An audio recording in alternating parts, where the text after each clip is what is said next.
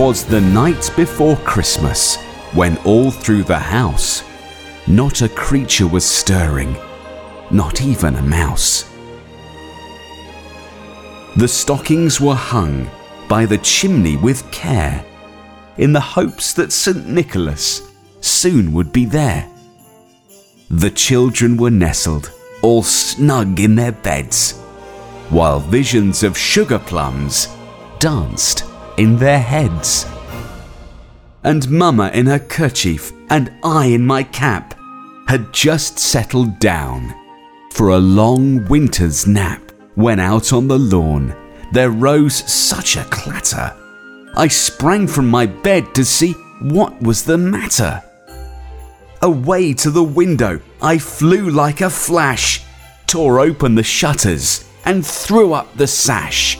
The moon on the breast of the new fallen snow gave a lustre of midday to the objects below, when what to my wondering eyes should appear but a miniature sleigh and eight tiny reindeer with a little old driver, so lively and quick, I knew in a moment it must be Saint Nick. More rapid than eagles, his courtiers they came, and he whistled and shouted and called them by name. Now Dasher, now Dancer, now Prancer and Vixen, on Comet, on Cupid, on Donner and Blitzen.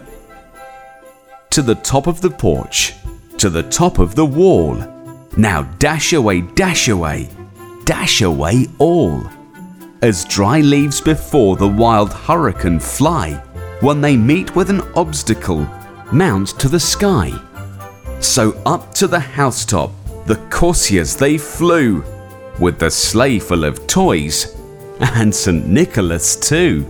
And then in a twinkling, I heard on the roof the prancing and pawing of each little hoof.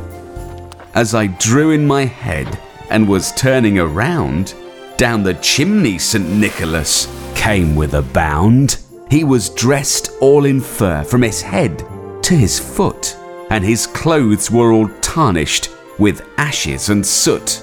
A bundle of toys he had flung on his back, and he looked like a peddler just opening his pack.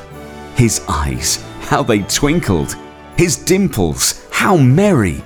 His cheeks were like roses, his nose like a cherry. His droll little mouth was drawn up like a bow, and the beard on his chin was as white as the snow.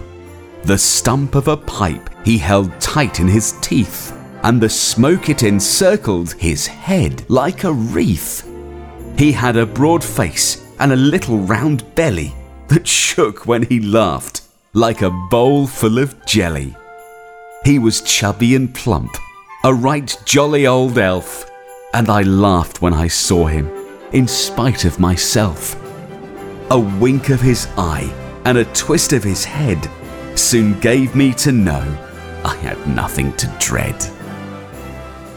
He spoke not a word, but went straight to his work, and filled all the stockings, then turned with a jerk, and laying his finger aside of his nose, and giving a nod, up the chimney he rose.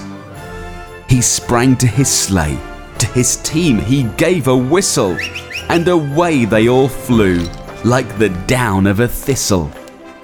But I heard him exclaim as he drove out of sight Merry Christmas to all, and to all a good night.